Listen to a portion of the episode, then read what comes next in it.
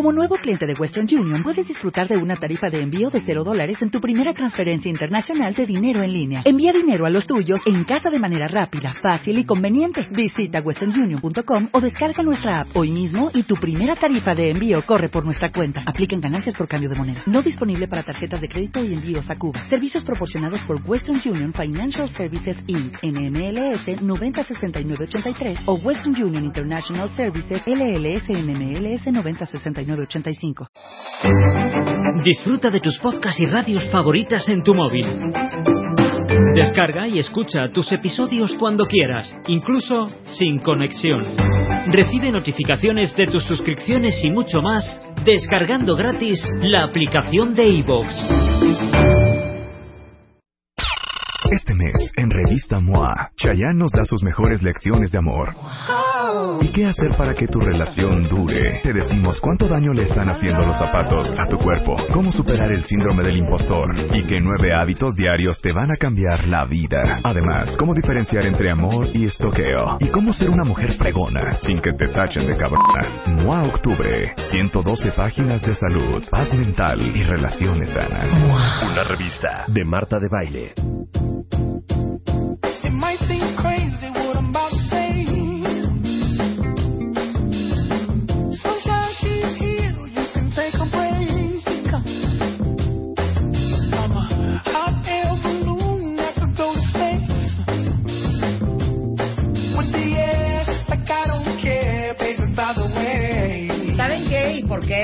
Because I'm happy. If you feel like a room without a roof. Qué bonita canción te escogimos, Enrique también. Es muy bonita, ¿Tienes me, me dan muchas ganas de bailar cada vez que lo escucho. De hecho, muy bonita. ¿bailas sí. bien? No creo. Ah, A- al menos la pareja nunca me- se ha expresado como les que puedo hacer una bien. pregunta. ¿No es medio de repele un hombre que baila muy bien? Sí. No es que, perdón. O sea, no es medio Sí, de es como, repele? como, sí, ¿De como muy, Ajá, sí, o sea, como, como- que muy O sea, bailarín, muy coreógrafo, muy ¿Ustedes acuerdan la película de Hitch con Will Smith? No. que le dice al que está entrenando para que se ligue a la mujer de sus sueños No. que le enseñe cómo baila. ¿Se acuerdan de esa escena? Cuéntales. claro. Y este güey se vuelve loco y hace mil movimientos y Will Smith se lo queda viendo, quita la música y le dice, nunca más. Bien. Tú aquí. o sea, Entonces no me, no me debo sentir mal. cero. O Ok. sea, ¿tiene ritmo? Ajá. ¿Tiene ritmo o no? Sí, sí Ah, con ritmo. Sí, sí tengo ritmo. Suficiente. Entonces, con ritmo ya con eso. Y tú, como dice Sí, Hitch, sí, sí. aquí. Pero si ya estás haciendo piruetas O y sea, pero haciendo ya, mira, No, solo, no. solo Tus pasos de jazz. eso. ¿eh? Tus pasos Solo de jazz. Chayanne. ¿Qué Chayanne en la portada de Bebemundo? No, Chayanne ¿Saben baila, qué? baila, baila. No saben qué Fregón. encanto es Chayanne. Qué cuero, ¿no? Es una Además, a la monada. gente le gusta Es una mucho Chayanne. monada Chayanne. Portada de Moa del Portada de mes Moa de... de este mes. ¿qué estamos? Octubre, ¿no? Sí, de este mes. El mes de octubre. ¿Dije Bebemundo? No, la portada de Moa. Ah. Un amor, un amor. Si no la tienen, corran porque ya estamos a días de lanzar noviembre. Entonces pónganse abusados. El doctor Enrique Tamés es decano regional de la Escuela de Humanidades y Educación del TEC de Monterrey, pero pues muchos años el director del Instituto de la Felicidad del Así TEC es. de Monterrey. Así es, Marta. Así es. Me encanta que estés aquí. Estamos a un mes del 19 y si quieres quítame la música. Co, co, ay, co, co. ¿Cómo, ¿Cómo ves? ¿Qué opinas? ¿Qué piensas? Eh, eh, eh, yo- creo que los, los, los aniversarios son oportunidades. Puede ser una oportunidad de pues de azotarnos, ¿no? De, de decir todo lo que estuvo mal y, enfocarnos en eso. O también son oportunidades para... no, es como el Día de Muertos que, que se acerca, ¿no? O sea, en, en México tenemos la lindísima tradición de pensar en el Día de Muertos no como de la pérdida, sino como la recuperación de la memoria. ¿no? El, el traer a mi papá que se murió, invitarlo a la casa y platicar y recordarlo y lo bien que lo pasábamos. Entonces, todo aniversario es una oportunidad de vamos a reconciliarnos con el pasado, a pesar de que ciertos momentos del pasado son muy difíciles. Entonces, a un mes de este terrible acontecimiento en la ciudad, en, en- en el centro del país, y que tuvo repercusiones nacionales e internacionales, yo creo que vale la pena, Marta, hacer una serie de reflexiones pues para ver si podemos hacer cosas que nos hagan sentir mejor, Estoy de respetando, no, Eh, dejando que el duelo pase, pero pero hay cosas que activamente podemos hacer para sentirnos mejor y que eso no tiene nada de malo, al contrario. Y les digo una cosa, eh, hoy que estamos justo a un mes y, y para muchos el 19 de septiembre es un evento súper doloroso, eh, de absoluto caos, de tremendas pérdidas, de destrucción, de incertidumbre, eh, de muerte. Sí. Les quiero explicar mi, mi apreciación del asunto. Sí. Y, y creo que se dieron cuenta el, el- el lunes siguiente al temblor que esa era un poco nuestra postura en el programa porque nos sentimos con la obligación de darles estas tres horas diarias que tenemos de 10 a 1 en W como un pedazo eh, esperanzador y otra Claro. perspectiva de vida. Creo que un evento como este o como cualquier otra tragedia y cualquier otra crisis personal o colectiva eh, es suficientemente dramática y sobre, suficientemente trágica como para que nosotros, que somos naturalmente adictos a la tragedia y al drama, Al le pongamos todavía más drama y más tragedia encima con nuestra actitud y con nuestro discurso y con y con nuestro y con nuestra como necesidad de seguir regodeándonos en la tragedia. Y es y es bien fácil caer en esa actitud y es bien complicado cambiar el chip y tener una actitud de aprendizaje y de reconstrucción y de lección y de mirar hacia adelante y de empuje. Sé que muchos de ustedes que nos están escuchando siguen con mucho miedo a que vuelva a temblar. Las probabilidades de que vuelva a suceder son muy altas, Así desafortunadamente. Y para mí, y me, me hacían una entrevista esta mañana eh, para W Radio, porque vamos a tener un especial increíble de una a 3 de la tarde, Enrique, y me preguntaban que con qué me quedo yo. Y yo creo que justamente es lo que estás hablando tú en este momento. ¿Cuáles son las grandes lecciones y cuáles son las grandes, los grandes aprendizajes este, y celebraciones que queremos tomar en este aniversario? Y para mí, que tuvimos en este 19 de septiembre y los días subsecuentes la muestra más grande de que los mexicanos somos no solo mucho más fuertes y resilientes de lo que creemos, sino el gran poder que existe cuando el colectivo se suma y que ojalá que no tuviera que temblar la tierra para que se nos sacudiera el alma y la conciencia. Y para eso pueden ser los aniversarios, ¿no? Para el aniversario puede ser para que nosotros recordemos cómo una tragedia como la que vivimos puede sacar lo mejor de nosotros. Bienvenido sea ese aniversario. Eh, la naturaleza humana, Marta, está hecha para fijarnos en el peligro, para eh, fijarnos en el miedo, para fijar... Durante miles de años los seres humanos hemos sobrevivido precisamente porque estamos diseñados para ver cuál es la bronca y para huir de las broncas, para sobrevivir. Pero hoy en día tenemos que entender que tenemos las armas para revertir esta tendencia. Si bien es lo natural en el ser humano, no únicamente ver y vivir la tragedia, sino revivirla una y otra vez, una y otra vez.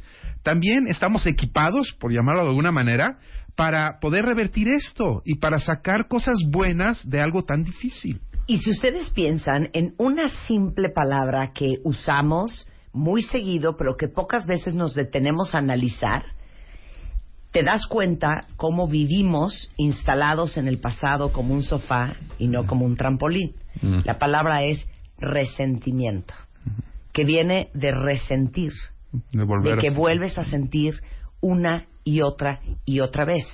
Y yo creo que te, yo pensaría que el resentimiento nos encanta. Nos encanta volver a resentir lo que ya sentimos. Y lo hacemos hablando por decimanovena vez con el amigo número 144 de cómo fue que me agarré del chongo con mi pareja y cómo fue el divorcio. Porque nos gusta volver a revivir y resentir como una forma de procesar. Pero ¿cuándo es el momento en donde tienes que parar, autocensurarte y decir, ya no quiero seguir resintiendo y reviviendo lo que ya sentí y ya viví? Revivir también es una oportunidad de resignificar. No tienes Me que no tienes que revivir exactamente de la misma manera. Eh, cada persona tiene tiempos diferentes, Marta. O sea, no estamos hechos de la misma manera, no somos cajitas hechas de la misma manera. Cada, algunos necesitan periodos más grandes para la recuperación, otros necesitan periodos más cortos. También depende de cómo hayamos vivido la tragedia, de cómo nos haya afectado. Pero cada uno de nosotros tenemos la oportunidad de resignificar aquello que vivimos, por muy duro y por muy dramático que haya sido. A ver, quiero que ahondes en eso, porque estamos hablando ahorita inspirados un poco en el terremoto de hace un mes, pero esto puede ser su divorcio, puede haber sido una pérdida terrible, puede ser una crisis que ustedes están pasando en este momento en su vida personal. ¿Cómo resignificas algo a través de revivir y de resentir? Eh, ¿Puedo contestar técnicamente la pregunta o lo podemos hacer más literaria o poéticamente? Eh, eh, técnicamente, eh, nuestro cerebro tiene una serie de surcos que se van formando, no únicamente por la manera como pensamos, sino por lo que sentimos como pensamos. A la hora de estar pensando, siempre sentimos de una manera. Se Yo, genera una emoción. me- me- así. Es- Toda idea que yo tengo tiene instalada, tiene relacionado a no un sentimiento. A veces son sentimientos muy tenues, a veces son sentimientos muy duros. Y lo que pasa técnicamente es que uno tiene que hacer un esfuerzo para que ese surco empiece a pasar por otros lados, para que se acerque a sentimientos distintos. Es decir, eh, pensemos en el agua, pensemos en el río, pensemos en la gravedad, ¿no? El río se va a ir, el agua siempre se va a ir por el lugar más profundo. Y entre más agua eh, pase por ahí, se hace ese lugar más profundo. Por eso también es más difícil salirse de ese surco.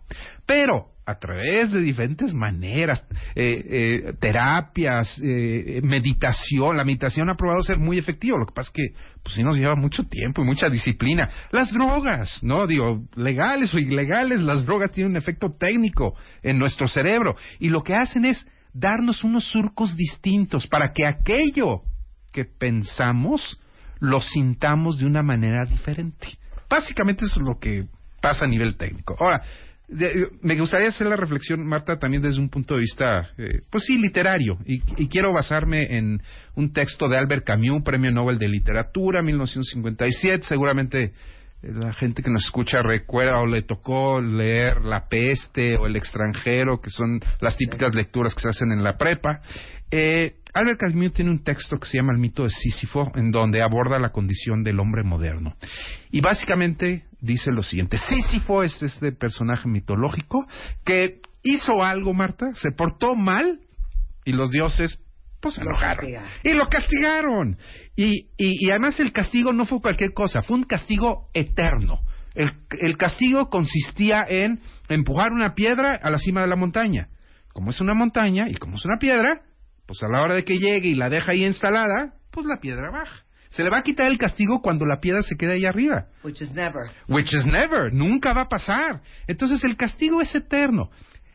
Camus explica la condición humana como eso, como eh, eh, estamos aquí en un castigo, ¿no? Eterno, en donde no encontramos sentido a la vida, donde nos suceden este tipo de cosas, donde es válido que nos preguntemos, oye, pues de qué sirve una sociedad que pretende ser moderna, con autoridad, es una ciudad organizada, para que llegue de repente un jalón de la tierra y tengamos muertes, eh, eh, sucedan tantas cosas tan difíciles. Entonces sí, parecería, sobre todo cercanos a la tragedia, que la vida es un absurdo.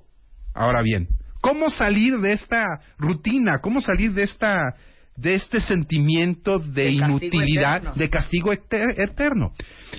Y precisamente en la conciencia de este castigo eterno, por llamarlo de alguna manera, está la redención y está la resignificación. ¿A qué me refiero con esto?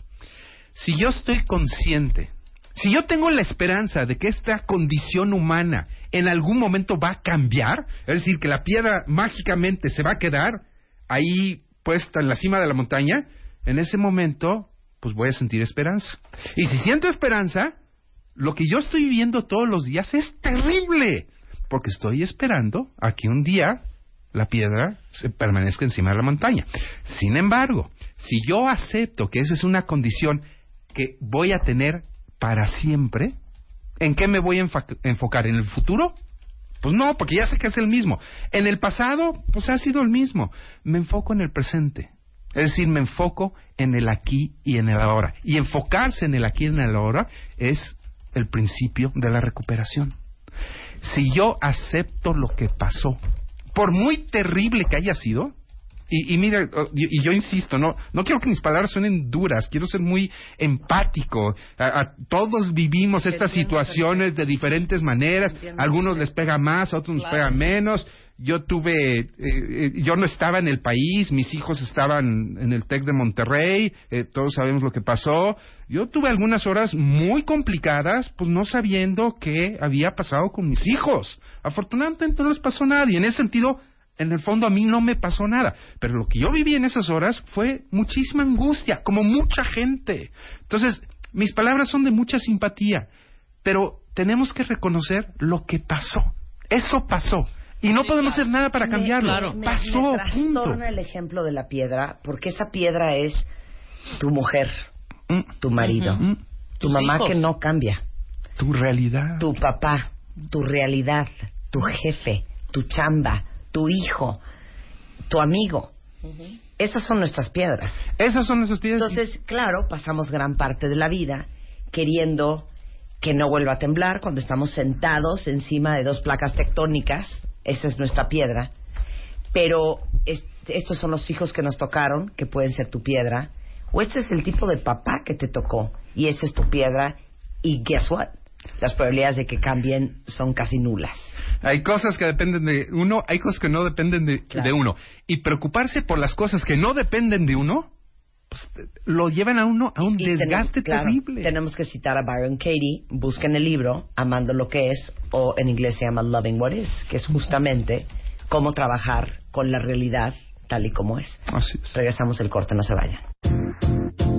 Estamos con nuestro adorado, querido, amado y venerado doctor Enrique Tamés. Eres un hit en Twitter, ¿eh? Todo el mundo de amo a oír a Enrique. El doctor Enrique Tamés es el decano eh, regional de la Escuela de Humanidades y Educación del TEC de Monterrey. Durante muchos años fue el director del Instituto de la Felicidad de TEC Milenio aquí en la Ciudad de México. Y estamos hablando a un mes del sismo, justamente de para qué sirven los aniversarios. Y antes del corte comercial, estábamos en una plática increíblemente profunda, explicando cuentavientes de cómo los aniversarios pueden usarse para resignificar lo que significa lo que sea que nos haya pasado para cada uno de nosotros.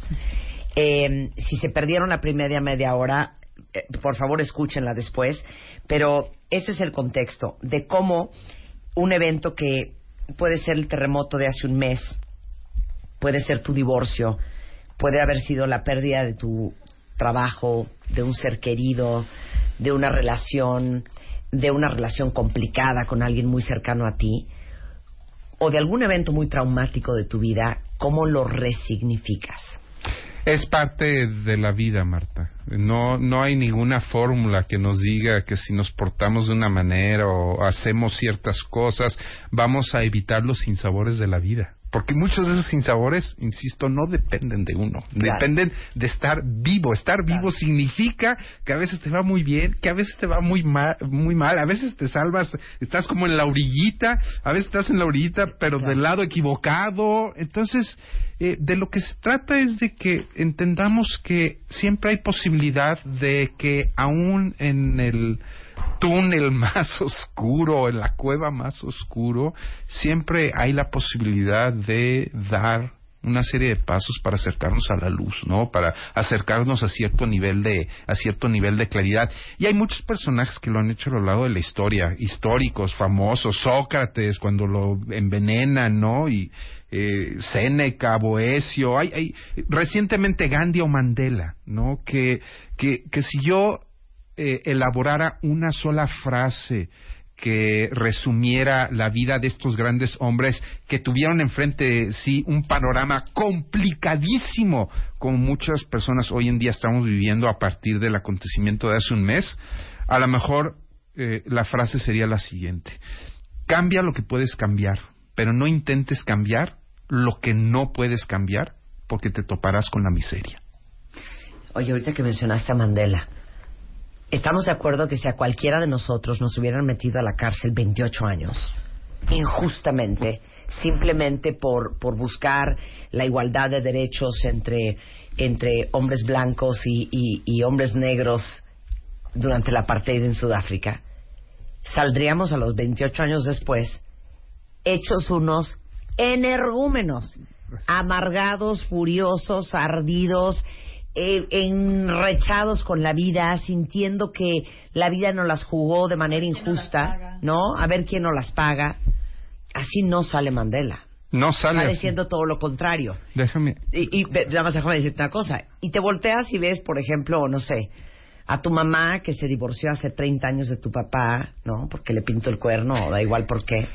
Y que han pasado 30 años y sigue mentando madres y hablando pestes de tu papá. Así es. mamá, no estuviste 28 años en la cárcel, neta, ya Así. Así es. Entonces, ¿cómo nos pasan cosas en la vida que uno decide si es razón suficiente para seguir mentando madres el resto de los años que te quedan? O si, como Mandela, resignificas lo que te pasó. Eh, tengo una anécdota, eh, Marta, una disculpa por hablar de mí, pero yo tuve la oportunidad de conocer a Mandela y de estar en una serie de entrevistas con él. Y lo que a mí más me conmovió es enterarme de una anécdota que él tuvo con Bill Clinton, que era que se hicieron muy buenos amigos.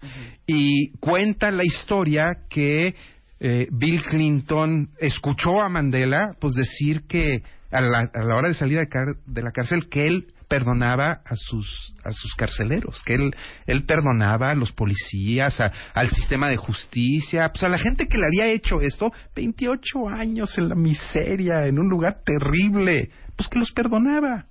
Y Clinton, Clinton, perdón, en, en- en- así en este Corto. en- en corto, en intimidad, ¿no? Oye, Madiva, este, a ver, neta, a ver, a- a- aquí entre cuates, Sí, nadie no nos va a escuchar. O sea, por favor, ¿cómo, ¿cómo los vas a perdonar? Y la respuesta de Mandela fue, si yo no los hubiera perdonado, seguiría siendo su prisionero.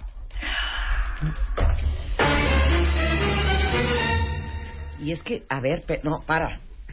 Es que seguimos siendo prisioneros nosotros. Así es. Del exmarido que nos pintó el cuerno, de nuestro papá que nos golpeó de chiquitos. De la, Eh, de la piedra que estamos empujando a la cima de la montaña nos como Sísifo. de chiquitos, Así es, así de es. la pérdida X, de nuestro jefe, de que nada en el mundo alrededor de nosotros es como uno quisiera que fuera y seguimos siendo prisioneros de todos Así es. y de todo. Así es. Pero siempre tenemos la oportunidad de ver las cosas de diferente manera. Ver la piedra y aprender de la que la piedra es la parte de la vida y que Y la sí piedra la piedra no me ha hecho absolutamente nada. Rápido menciono la frase textual de Albert Camus, dice: "Este universo en adelante sin amo no le parece estéril ni fútil." Cada uno de los granos de esta piedra, cada trozo mineral de esta montaña llena de oscuridad, forma por sí solo un mundo. El esfuerzo mismo para llegar a las cimas basta para llenar un corazón de hombre.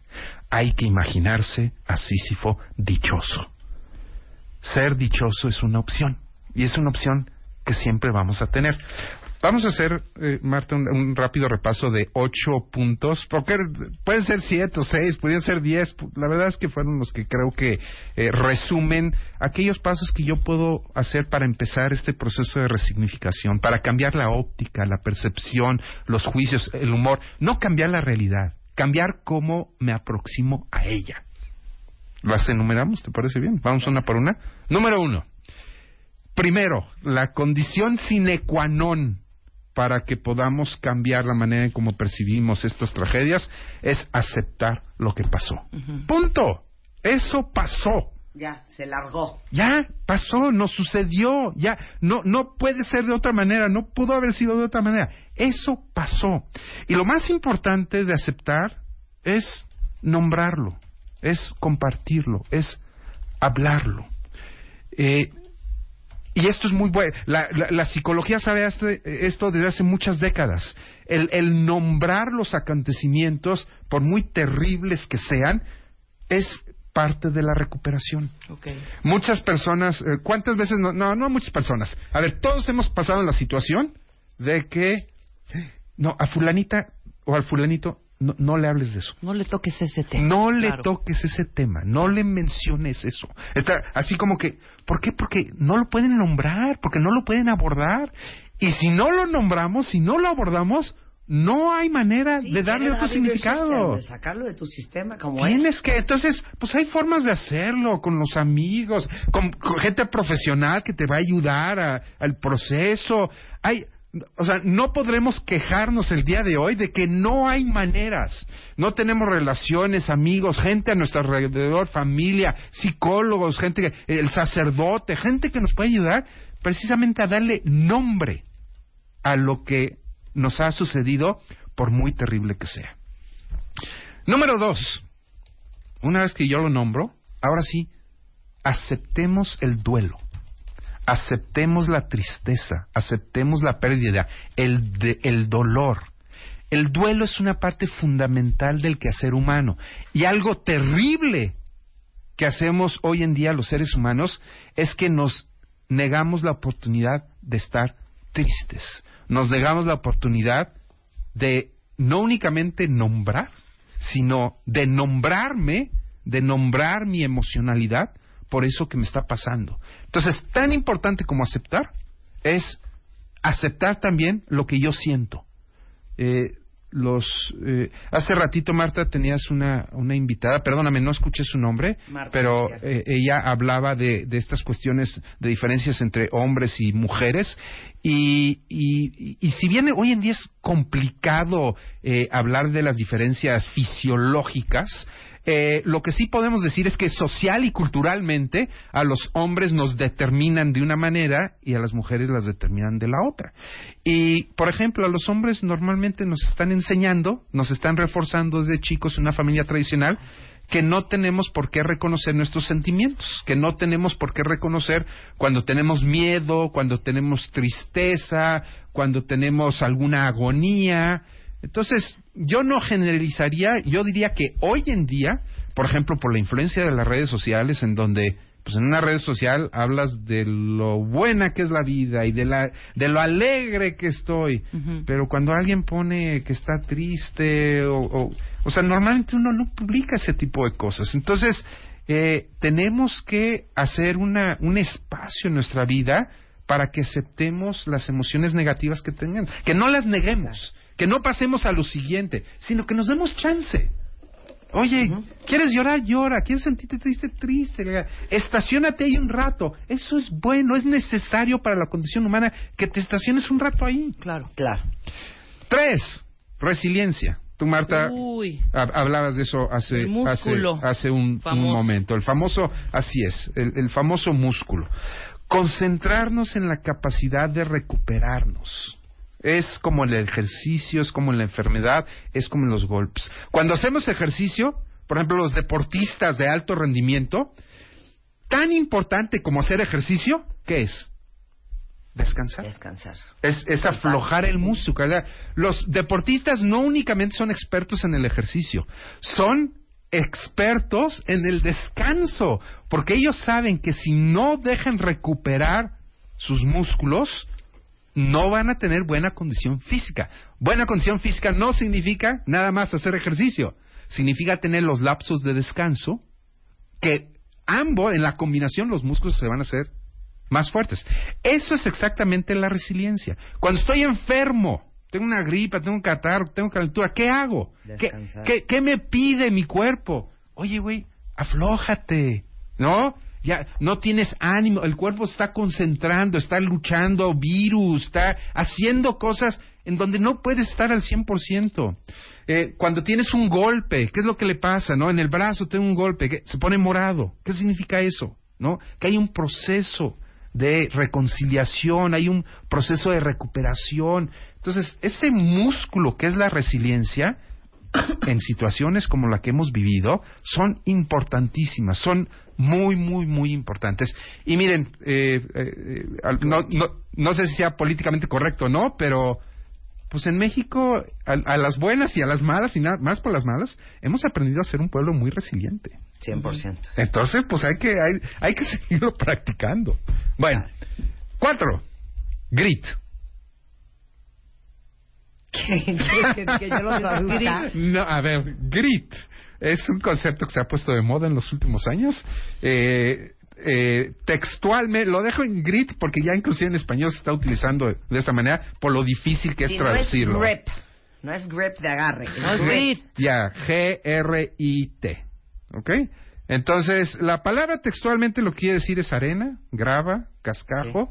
También to grit es ¿Han, han estado al lado de esas personas que de repente rechinan las... Los, las, los dientes. Ay, que se escucha así, ah, to grit, eso es, ¿no? De repente ese, ese rechinar de, las, de los dientes. Ahora, conceptualmente, grit lo que quiere decir es tu capacidad de aguante, tu capacidad, endurance, tu capacidad de... Tu resistencia, Tu ¿no? resistencia, tu estamina. En inglés también se utiliza la palabra guts, ¿no? Sí, tu, claro. ¿Cuál es la fuerza, los tanates, diríamos en español? No sé. Hay otra palabra La- tan antes, pero- Sí, ¿Qué? pero es como tu, Oye, no dije la otra. tu, tu capacidad de sostener durante un largo periodo de tiempo tu pasión, tu objetivo, tu meta, pues el aguante que tienes. El aguante. Firmeza de carácter es como o el sea, nombre el científico. grit que tiene un maratonista es impresionante. Es así un es. grit muy diferente al que pudiera tener Usain Bolt, Así es. que te corre 100 metros en dos Así segundos, es, ¿no? así es. ¿No? Angela Duckworth, que es, es como una de las personas famosas que tratan este tema y académica, sostiene que la gente con grit alcanza muchas más cosas en la vida que la gente sin. Ella hace muchos estudios en donde, por ejemplo, mide el nivel de inteligencia de los niños. Y, y no encuentra una correlación entre sus calificaciones o qué tan bien les va en la vida con su inteligencia. Y luego pues, mide la fuerza de voluntad o mide eh, eh, su estatus socioeconómico, mide muchas variables y se da cuenta que la- el principal indicador, el principal indicador de eh, éxito en la vida de unas personas es el Your grit. amount of grit. Así es. El qué tanto te recuperas, el qué tanto tienes la fuerza para hacer las cosas. Oye, si eres inteligente, pues ayuda. Si eres una persona emotiva, ayuda. Si eres solidaria, si eres buen cuate, todo eso ayuda. Pero lo que define se es da el por grit. vencida muy seguido, muy fácil, Así. que tira la toalla, tiene poco grit. Así es, ¿No? así es. Ok. ok, me voy más rápido. Eh, quinto, ocuparnos. Ocuparnos es fundamental. Yo no sé si recuerdan a los días de nuestra tragedia, eh, pues hubo de repente mucha crítica, porque había gente que quería volver a la rutina nuevamente. y, y fue leído como, ay, es que no te importa lo que pasó. Y por eso si quieres seguir en la rutina. Pero hay otra forma de ver esto. Yo quiero recordar los acontecimientos terroristas recientes en Europa. ¿Se acuerdan del el- el- el metro de Madrid, el metro de Londres, eh, la tragedia en Niza, en Francia? Si ustedes se fijan, lo más inteligente que pudieron hacer estos países es que al día siguiente la gente quería recuperar su vida normal. La gente salió a la calle para decir, "Mm, mm, eh, esto no nos va a ganar, esto no nos va a vencer, vamos a seguir adelante. Y eso no significa que lo van a olvidar, eso no significa que... Vamos a fingir que no pasó. Que, que no pasó, no, significa... darle para adelante. Hay que darle para adelante. Y 100%. que me parece eso muy admirable. Sexto, hay que ocuparnos de actos creativos. La a lo largo de la historia hemos visto que la gente creativa tiene mucho mayores oportunidades de recuperarse. ¿Por qué? Porque la mente se vuelve más plástica, la gente creativa siempre busca diferentes maneras de resignificación, pero también porque los actos creativos son catarsis. Es decir, cuando yo creo algo, eso también me ayuda a sacar cosas. A lo mejor no tengo al amigo, al compadre, al psicólogo, pero el acto creativo puede jugar esa función, puede jugar ese rol. Séptimo, menos juicios. Juzgar es parte de la naturaleza humana, sin embargo, no ayuda a superar los fracasos, los descalabros, los sinsabores. En cambio, a diferencia de juzgar, la compasión es mucho más efectiva para la recuperación. Si sentimos más compasión y menos juicio, estamos en el camino correcto. Y por último, y esto puede ser políticamente incorrecto, el humor. El humor nos ayuda a sobreponernos de estos momentos. A veces es muy cerca, a veces uno no quiere eh, hacer algo atrevido, pero México, los mexicanos Somos un somos país una cultura humor. con un humor extraordinario que nos puede ayudar en estos momentos tan terribles. 100%. Ahí está la lista de las ocho cosas que pueden hacer. Digo, de veras, porque sí nos tocó el alma. Así Nunca es. vi ningún meme pitorreándose de risa del Jamás. terremoto, ¿no? Pero, Pero, pero, es diferente pitorrearse pero, a... pero se me a- hizo raro que no existiera, ¿no? Sí, sí, pero y, y, y, y- no estoy promoviendo el sarcasmo, no Sí, estoy sí. promoviendo la- el distanciamiento. Estoy promoviendo la actitud muy sana que tenemos los mexicanos, pues de repente encontrar el humor a estas cosas, ¿no? A, a pesar de que sean una tragedia. Es una delicia siempre hablar contigo. Enrique. Mm, de verdad, también contigo. Muchísimas gracias por estar No, acá. muchas gracias a ti. El doctor Enrique Tamés es decano regional de la Escuela de Humanidades y Educación del TEC de Monterrey y amigo de este programa. Mm, nos vemos y un gran conversador. Mil gracias, Enrique. Me encanta la perspectiva y como se los dijimos el lunes post temblor, hay que darle para adelante. Así es, así Uno es. decide cómo lo quiere vivir y qué tanto se quiere quedar en la tragedia y quién tanto quiere utilizarlo como un gran trampolín para aprender más de ti, para darte cuenta lo fuerte y lo resiliente que eres y lo lleno de posibilidades y herramientas para resolver que tiene uno internamente que de repente a uno le sorprende. Así es. Muchas gracias. Muchas gracias a ti. Eh, 12.54 de la tarde en W Radio. Este, oigan, hoy es el Día Mundial de la Lucha contra el Cáncer de Mama. Hoy es el día oficial de todo el mes de octubre y quiero recordarles que es bien importante utilizar esta fecha para hacernos la autoexploración, para hacernos nuestra mastografía, para hacer el ultrasonido. Déjenme decirles que para quien no se la ha hecho, este domingo 22 de octubre en la explanada del Auditorio Nacional, aquí en la Ciudad de México, a partir de las 9 de la mañana, va a estar la Expo Salud Mi Lucha es Rosa de la Fundación IMSS. Y van a ser 500 mastografías cuentavientes totalmente gratis para cualquiera de ustedes que vayan, sin importar que sean o no derechohabientes del IMSS. Y también van a tener talleres y conferencias y testimonios para informar a todos ustedes hombres y todas ustedes mujeres sobre el cáncer de mama, sobre la eh, autoexploración, sobre los estudios. Y acuérdense también que en martadebaile.com tenemos muchísima información sobre el tema de cáncer de mama. Estamos teniendo mesas de especialistas, testimonios, diagnósticos, alimentación y mucho más. Y les hice un video para que entendamos la gravedad de este padecimiento y los mitos más comunes que hay alrededor del cáncer de mama, porque a veces llegamos demasiado tarde a que nos chequen por falta de información. Que eso no les pase a ninguno de ustedes. Acuérdense que el cáncer no es el enemigo, el enemigo es el miedo y la desinformación. Si ahorita entran a mi Facebook, a De Baile Oficial, vean el video que les hicimos con todo amor y con toda la esperanza de inspirarlas a que se cuiden. Acuérdense, las chichis son nuestras y de nadie más, y es nuestra obligación y nuestro privilegio cuidarlas. No se vayan, tenemos un programa sumamente especial hoy en W Radio, en punto de la una de la tarde y hasta las tres este a un mes eh, del terremoto en la Ciudad de México, eh, todo lo que hemos vivido, pero sobre todo todo lo que hemos aprendido y con qué nos quedamos eh, de regreso del corte en W Radio. Adiós. Marta de baile, ahora en Spotify.